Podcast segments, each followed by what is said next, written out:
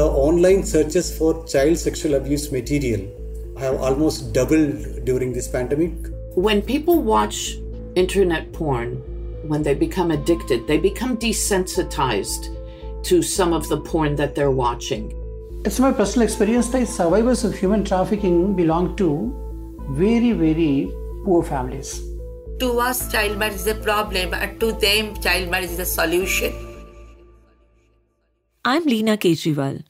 I've heard stories and information like this ever since I first stepped into a red light district in Kolkata more than two decades ago.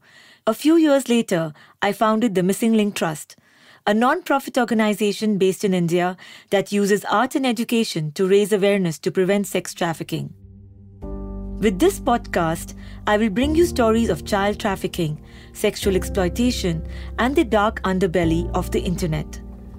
Join me as I dive deeper into issues around child protection, children in conflict with the law, adolescent sexuality, and more. With the help of valuable insights from experts, we discover what our children are going through behind closed doors and illuminated screens all around us.